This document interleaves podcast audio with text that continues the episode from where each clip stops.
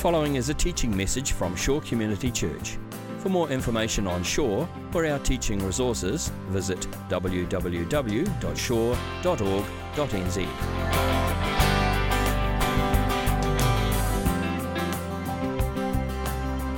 Well, kia ora e te whanau. Uh, I believe this must be uh, just an incredibly joyful day for God. You know, seeing three churches working in greater cohesion and collaboration together. You know, Summit, Grace City, uh, here at Shore Community. And uh, by the way, I've I've heard so many great stories over the years uh, here at Shore. I meet with Reuben regularly over these past, what, fifteen years or so.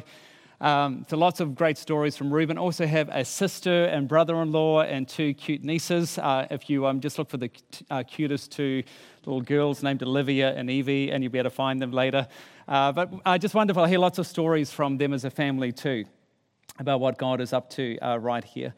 Uh, Reuben asked me uh, just to start with sharing a little bit about um, Grace City and, and myself. So Grace City uh, used to be called Greenland Christian Centre up until February this year. Uh, we are famous for being in the most congested part of New Zealand's motorway anywhere in New Zealand. So if you uh, stop on the motorway heading into the city, it's probably right next to the churches. Look across and we'll be right there. Uh, we have fifty-one different countries represented within our wider church community. Uh, so uh, gathered from around uh, the greater Auckland area. And uh, just this uh, this passion we have of, of grace, the essence of the gospel uh, for our city of Auckland, and seeing uh, the way that all things could be transformed and renewed by the power of that gospel. Um, a little bit about me. I've been married to uh, Robin, my wife, uh, for, uh, what, twenty-five years this December. My goodness. Uh, is there something special for twenty-five years? What What is that? Silver. So I, I probably better start saving, but... Uh, By the sounds of that, um, I'm from uh, Hawke's Bay originally. Everybody else from Hawke's Bay? You're missing out. It's a great part, great part of, of New Zealand. Uh, we have four high-energy kids, uh, uh, you know, um, in our family. And in fact, if you take uh, my all the initials of my family, so Robin and our four kids, uh, it actually spells grace. And uh, it was never kind of one of those intentional things, one of those random things, but it uh, reminds me about God's goodness to us on a regular basis. A few weeks ago, um, Elisha, my younger, uh, I had to take him to a specialist appointment at Starship Hospital. And uh, the appointment was for nine fifteen a.m. We were told to arrive early, so we bussed in, we checked in, you know, good fifteen, twenty minutes early. And we waited in that waiting space that all hospital areas have. Uh, nine fifteen came along, seen, and we waited some more. Our waiting room has one of these clocks. Every waiting room seems to have one of these analog clocks, don't they? With that second hand, and you kind of like hear it. It's like they've they've am, you know amputated the oh amputated the uh, uh, amplified I should say the the second hand, and you hear the tick tick tick tick of that clock. Uh, nine thirty came around. Doctors would come out. They'd call out a name. I, I, I would I would ready myself in anticipation, but it was never never my name. Uh, nine forty-six came around on that clock. I checked back at the receptionist just to check we're in the right area. You know, is, is everything okay? She said, "Oh, you're seeing that specialist. Oh, he's always late." Uh, which is a really, really. And uh, and then she said, "Oh, but don't disturb him," which seemed like really scary to me of what might happen when we saw that specialist. And then the t- clock continued to tick. I scrolled the, the corridor. The clock continued to tick with each second. All sorts of questions scroll through your mind, don't they? Why is the system so inefficient? I mean, has he remembered? Is he going to come? Does he even know that we're here? Does he care? How good are you at waiting? I found supermarkets tend to be the best test of our patience. How about I give you a multiple choice question to see how you would respond to this scenario? Imagine you're at the supermarket and the person in front of you is chatting really happily to the checkout person there. And imagine all the groceries have gone through and that conversation continues to happen uh, in a very cheerful way. How would you respond? Uh, option A, you are incredibly happy about the community that's been formed. Uh, you begin to imagine forming a pop-up small group with, with the customer and the checkout person and yourself gathering every week to continue that conversation. Uh, option B, You think of pleasant things that you might chat about when you when it's your turn to get up and, and talk to that checkout person. You might invite them to a, a service here at Shore Community, or or talk about the bubble and the opportunities with Australia.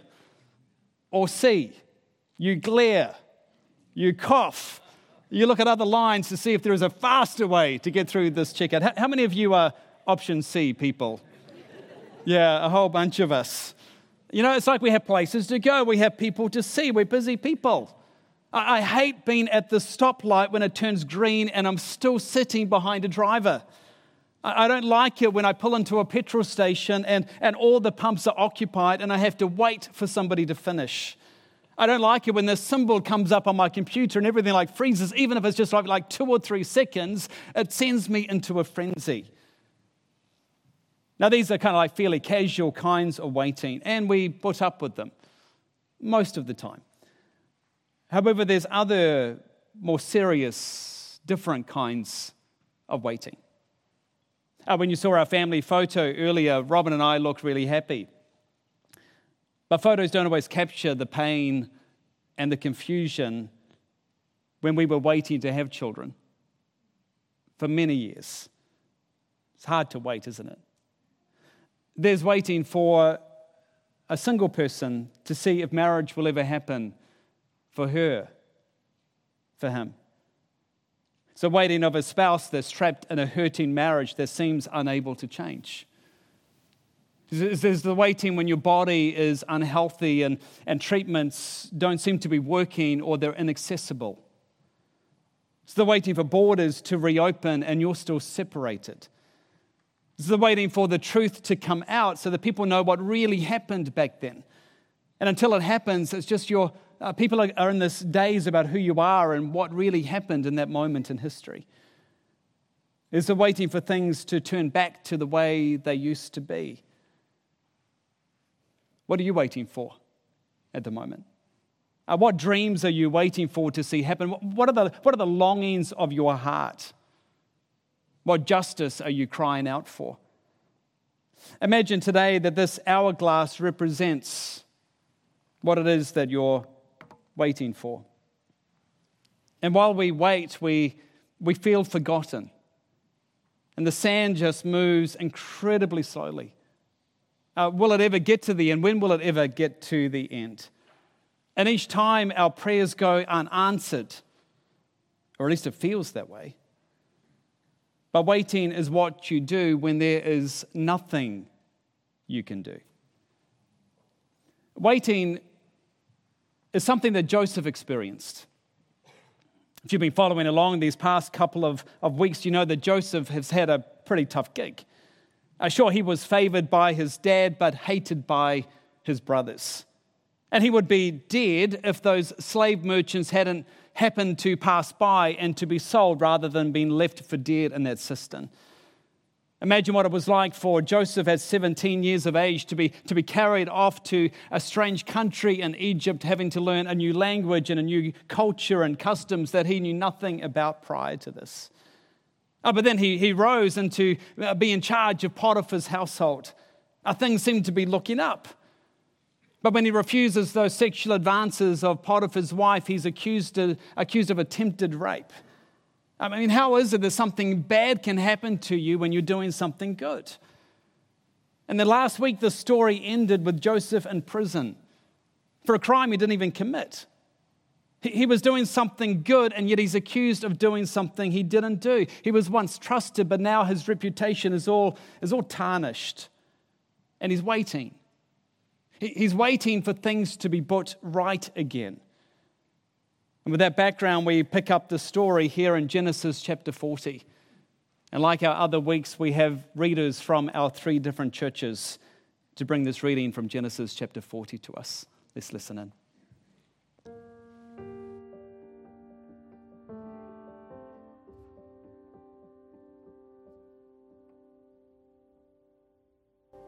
Sometime later, the cupbearer and the baker of the king of Egypt offended their master, the king of Egypt. Pharaoh was angry with his two officials, the chief cupbearer and the chief baker, and put them in custody in the house of the captain of the guard, in the same prison where Joseph was confined. The captain of the guard assigned them to Joseph, and he attended them. After they'd been in custody for some time, each of the two men, the cupbearer and the baker of the king of Egypt, who were being held in prison, had a dream the same night, and each dream had a meaning of its own. When Joseph came to them the next morning, he saw they were dejected. So he asked Pharaoh's officials, who were in custody with him, in his master's house, "Why do you look so sad today?" "We both had dreams," they answered, but there was no one to interpret them. Then Joseph said to them, "Do not interpretations belong to God? Tell me your dreams." So the chief cupbearer told Joseph his dream. He said to him, "In my dream I saw a vine in front of me, and on the vine were three branches. As soon as it budded, it blossomed, and its clusters ripened into grapes. Pharaoh's cup was in my hand, and I took the grapes and squeezed them into Pharaoh's cup, and put the cup in his hand." This is what it means, Joseph said to him. The three branches are three days. Within three days, Pharaoh will lift up your head and restore your position, and you will put Pharaoh's cup in his hand, just as you used to do when you were his cupbearer. But when all goes well with you, remember me and show me kindness.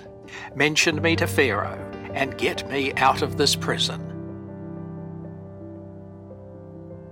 When the chief baker saw that Joseph had given a favourable interpretation, he said to Joseph, "I too had a dream. On my head were three baskets of bread. The top basket were all kinds of baked goods for Pharaoh, but the birds were eating them out of the basket on my head." "This is what it means," Joseph said. "The three baskets are three days. Within three days, Pharaoh will lift off your head and impale your body on a pole, and the birds will eat away your flesh." Now the third day was Pharaoh's birthday, and he gave a feast for all his officials. And he lifted up the heads of his chief cupbearer and his chief baker in the presence of his officials. He restored the chief cupbearer to his position, so that he once again put the cup into Pharaoh's hand. But he impaled the baker, just as Joseph had said to them during his interpretation. The chief cupbearer, however, did not remember Joseph. He forgot him. Notice how the reading began. Some time later. Uh, those first three words of the chapter, they, they sound so casual.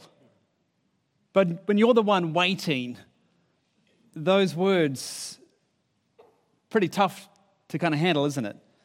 Do you know how long it's been since Joseph has left the good life that he had with his dad? Eleven years.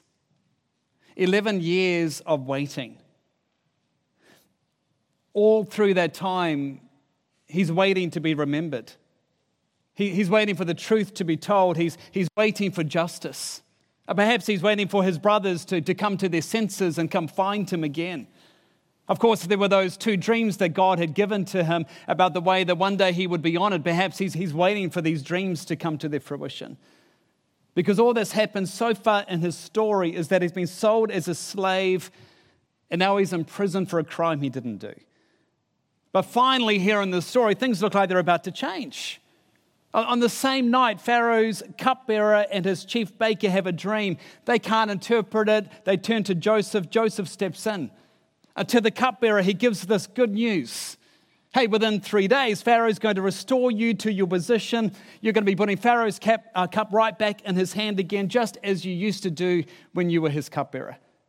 And of course, he adds to this. He says, when all goes well with you, remember me and show me kindness, mention me to Pharaoh, and get me out of this prison. Next slide. I was forcibly carried off from the land of the Hebrews, and even here I have done nothing to deserve being put in a dungeon. I mean, hearing how good the dream was for the cupbearer, the uh, baker comes and, I guess, full of anticipation to Joseph. But Joseph delivers the bad news. I mean, Mister Baker, do you want the bad news or the very bad news? You know, it's off with your head. In three days. You know, ancient uh, Hebrew writers have a particular craft in the way they would tell their story when they're trying to make a point. Our scholars today call it a, a chiasm. And the name chiasm comes from this Greek word chi, because it's written as an X, and it's kind of how the how the narrative is, is kind of seen. It's kind of laid out like this way um, in Genesis forty. You have uh, the A is kind of paralleling each other, the imprisonment of Pharaoh's two officials versus the next steps for Pharaoh's two officials. Then the B's, uh, the cupbearer versus the, the dream of the baker. And right in C, which is the whole point the narrator is trying to make, you have Joseph's request. And ancient uh, Hebrew hearers and readers of the story would kind of know how the writing would ha- uh, work, and they would kind of lean in when you come to verses fourteen and fifteen. So again, what is it that comes out in verse fourteen? Here it is. When all goes well with you, remember me and show me kindness. Mention me. And that's actually the same Hebrew word as that word remember me. In other words, remember me to Pharaoh and get me out of this prison. I shouldn't be here. I'm here for a crime I didn't do. I'm even in this country, not by choice. Remember me. Uh, three days later, the cell doors open, soldiers come by, they take the baker, they take the cupbearer away, and sure enough, just as Joseph has said would happen, the baker is beheaded, the cupbearer is restored to his position at Pharaoh's right hand. Finally, Joseph has a friend serving right next to Pharaoh. Things look like they are about to change for the best for Joseph. And I'm sure Joseph is on like tender hooks as each person walks by the cell. Is this his moment of release? I mean, how long is it going to take the cupbearer to remember Joseph? And with each visitor, with each opening of the door, I guess the hope rises. Could this be the moment? Could this be the moment? Could, could it be my turn? But the clock continues to tick. The, the sand continues to fall. And hope begins to fade. And the chapter finishes with these disheartening words. The chief cupbearer did not remember Joseph, but forgot him. And then it abruptly ends. And the clock keeps ticking, the sand continues falling, and Joseph feels forgotten. You know, the next chapter begins with these words, when two full years had passed. It will be two full years before something good will happen to Joseph. And we just need to wait one week to hear what that is. Joseph had to wait, wait a couple of years before something good would happen, which is seven hundred more days in prison. I imagine Joseph sitting in his cell, you know, thinking about each one of those days, chalking it up, two extra years. I mean, how could anybody forget you in that kind of moment? How does anybody do that? And add those two years to the eleven years he's already experienced as a soul, uh, as a slave in Egypt. That's thirteen years. It's a long time to wait. Think about how many full cycles of a twelve-hour clock that would be. In case you're wondering, that's one hundred thirteen thousand eight hundred eighty cycles. Now think about how many cycles of this hourglass here. It would be two hundred twenty-seven thousand seven hundred sixty turns of the hourglass. And to give you a sense of the length of time, consider what, what's happened in your life over thirteen years. Go back to two thousand eight. It was the year of the Summer Olympics in Beijing. It was the year that Barack Obama was elected as the first African-American president in the U S. It was the largest single-day share loss following the bankruptcies of groups like Lehman Brothers. For you movie buffs, it was the first Iron Man movie ever made. Our Facebook began just four years earlier.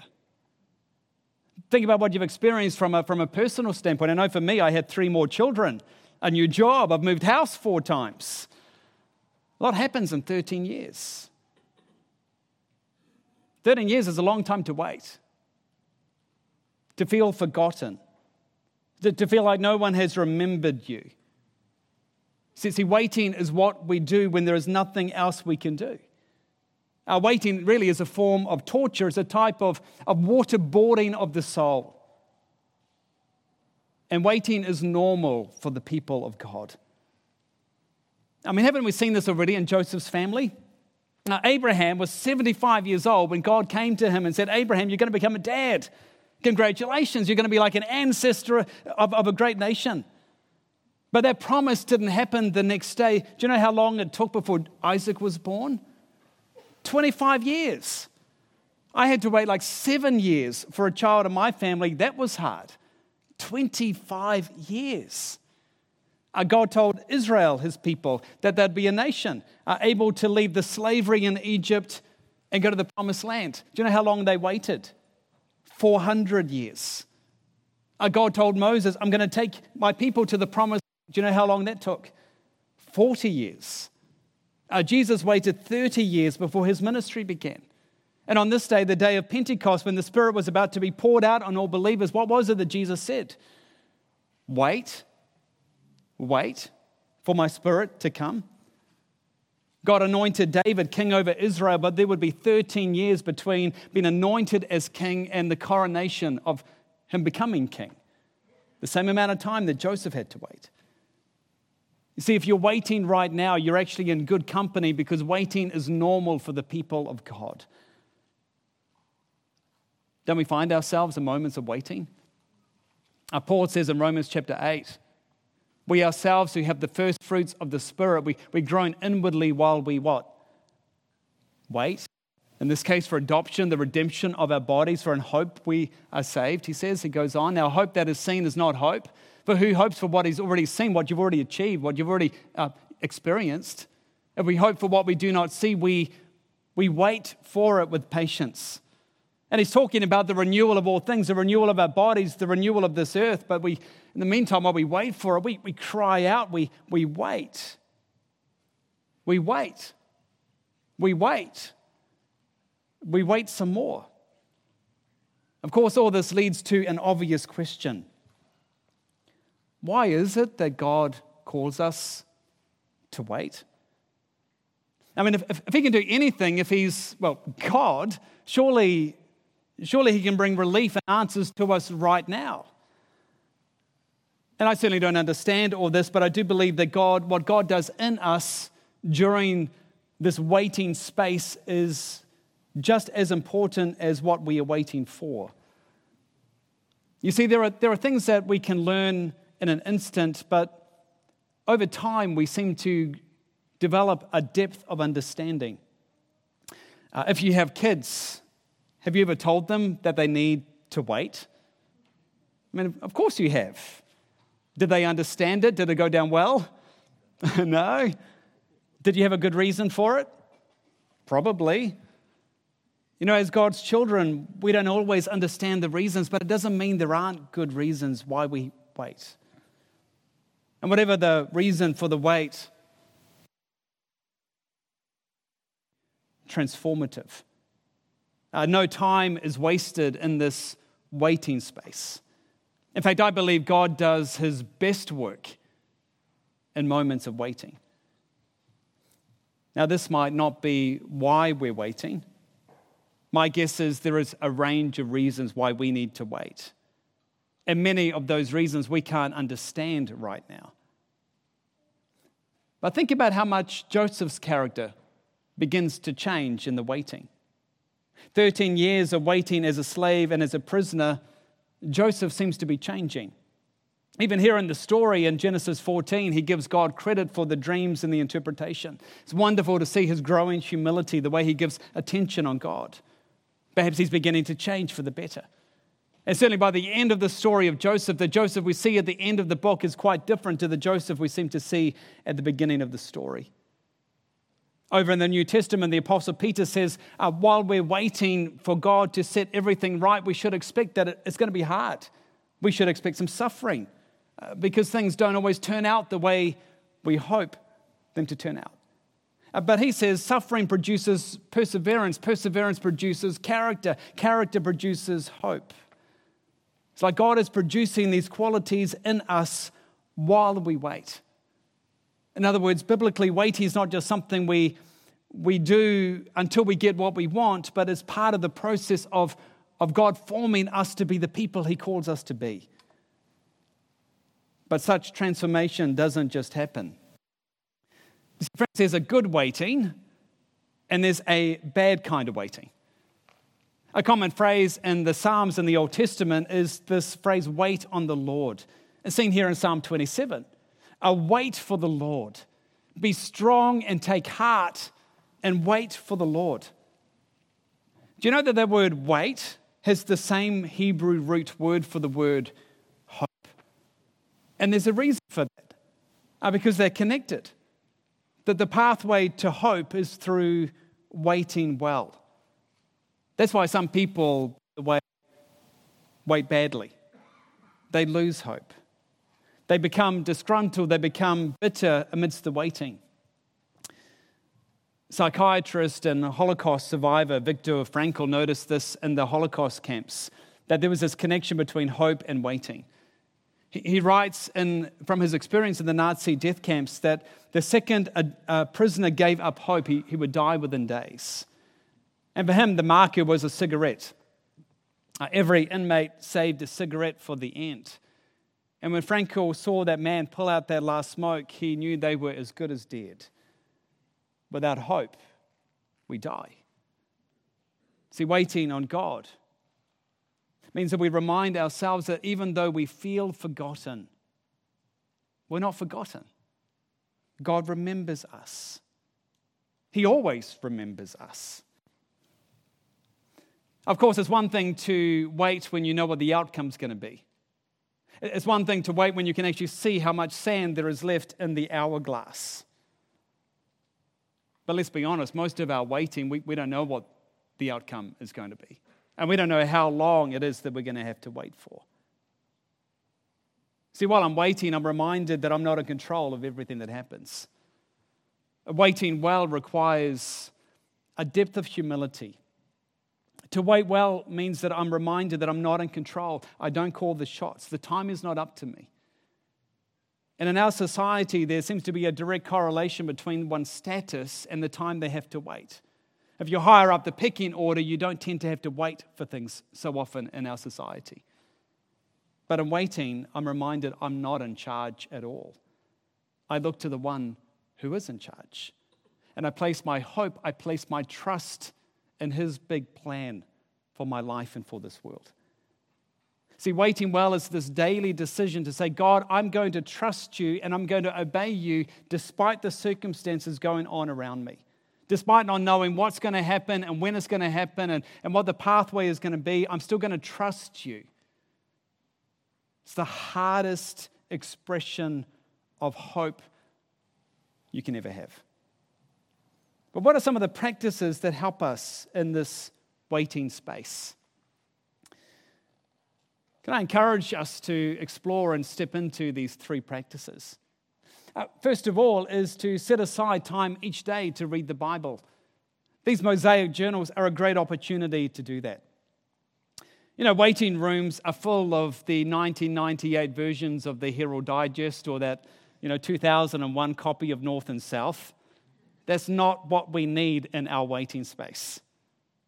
Instead, we need to sit with the Word of God every single day. It's, this is breathed out by God as living and active. And reminds us that we are not forgotten. He remembers us. And so we sit with the living, breathing Word of God, and we sit with stories like that of Joseph.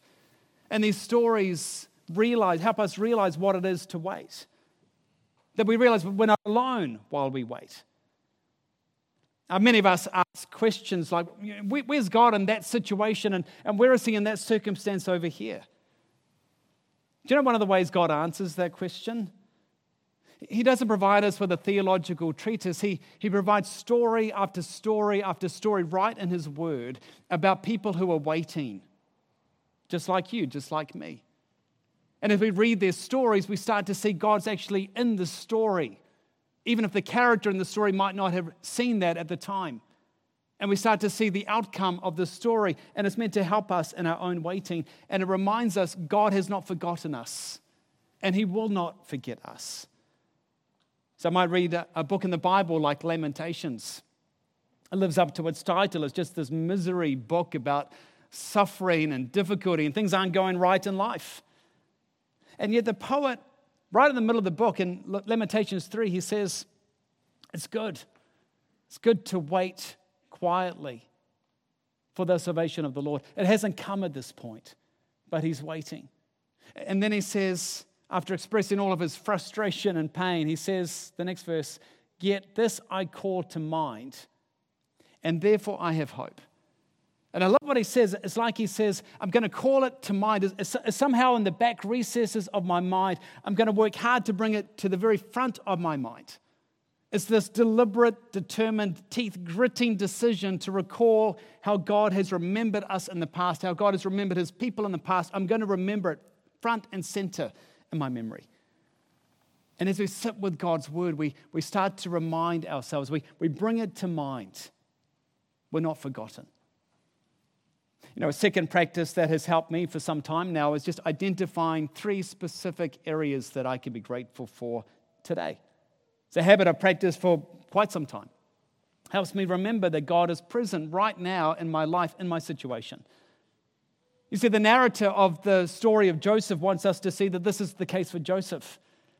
I don't know if he saw it right in the moment. He certainly sees it as he looks back over his life. We'll see that in weeks to, weeks to come. But even in today's story, the narrator wants us to see this. He says, uh, while Joseph was there in prison, the Lord was with him in prison. Uh, he showed him kindness and granted him favor in the eyes of the prison warden. The warden paid no attention to anything under Joseph's care because the Lord was with Joseph and gave him success in whatever he did. See, what I found is this simple practice of looking back over my day. It helps me see God's activity in the, the various parts of my day and of my life, and it helps me to wait well while the sand continues to fall. You might want to even pick up a jar at home, an empty jar, and every time you are reminded of God's presence in your life in some way, you just jot down a word or a phrase and you pop it in that jar. So when you're when you're in one of those difficult times, just watching the sand fall in the hourglass, you're able to sit back and, and go through that jar and remind you, bring it to the front of your mind, what you need to know. Our third practice, of course, is just to be still in prayer. I like to find a moment every day where I just sit in silence and remind my soul that God has not been silent. God has spoken. Sometimes the noise and all the activity of my life and the confusion of everything going on around us seems to shut out his word, and I don't hear his reminders to me. So I silence everything around me just to hear what God has said. I search my own heart. This isn't a silence of despair, it's the silence of waiting. A silence filled with hope, because God has not forgotten us, and neither will he ever forget us. And eventually our waiting will be over. Of course, the question for us today is, will we wait well? See, maybe you have a dream about certain things that you would love to accomplish. Might be some work or some ministry, and for reasons you don't understand, it's not right happening in your life right now. And you're tempted to try to force things to happen, to manipulate people or use circumstances in some way, and maybe you're tempted to give up or just, just drift along in life from here. And if that's you, well, you have the patience to wait well, not to quit, but to wait patiently for the Lord. And maybe you're single and you feel the pain and the, the stigma of singleness. And you feel this legitimate longing for intimacy. And waiting is hard. And maybe there's a relationship right at your fingertips that promises to take that loneliness away. But you know the relationship isn't honoring to God, or, or that person isn't really suitable for you. Maybe that person doesn't share your commitment to God. Maybe that person's putting pressure on you to be involved sexually, even though you're not married or, or married to a different person. But because of the pain, you're tempted to think, I'm through waiting. It's too hard. So I'm asking, if you're in that situation, if would you just wait on the Lord? Will you courageously say, okay, God, I'm going to take you at your word. I will not get hooked up in a relationship I know is going to dishonor you. And even though I don't know what tomorrow is going to hold, I don't know how long I'm going to have to wait, I don't even know what it's going to look like in the future, but I am going to trust you. I will wait. Will you wait well for whatever it is that you're waiting for. So how did I get on in that waiting room at Starship Hospital with my son? Well, we waited a long time. It turned out the specialist was working away on some tests that we actually needed. He hadn't forgotten us at all. And sure enough, our name was finally called. And we got his focused attention. And it was well worth the wait. I'd like to lead us in a moment of quiet prayer. We can just close our eyes for a moment as we just prepare ourselves to talk to God and express our confidence now waiting on Him. You know, a regular practice for me that I've adopted is from this ancient prayer prayer practice of people who have been waiting a long time. And they say, just place your feet firmly on the floor. So where you're sitting right now, just try to place your feet firmly on the floor. And feel the stability of the earth. Remember, God is holding you down via gravity while the earth spins sixteen hundred kilometers per hour right now. But while the world is spinning and your feet are grounded on the floor, just take a deep breath. Allow your soul to become aware of God's presence in this moment. You may not have realized it, but He is here by His Spirit. And in the quietness of this moment, amidst this spinning world that you can't control, just give God thanks for maybe three specific areas, even from today. Might be the frozen cherries I was able to thaw and add to my porridge this morning. A child who's healthy once again. The opportunity to gather in person as a church community. I'll just give you a moment just to add your thanks to God in this moment.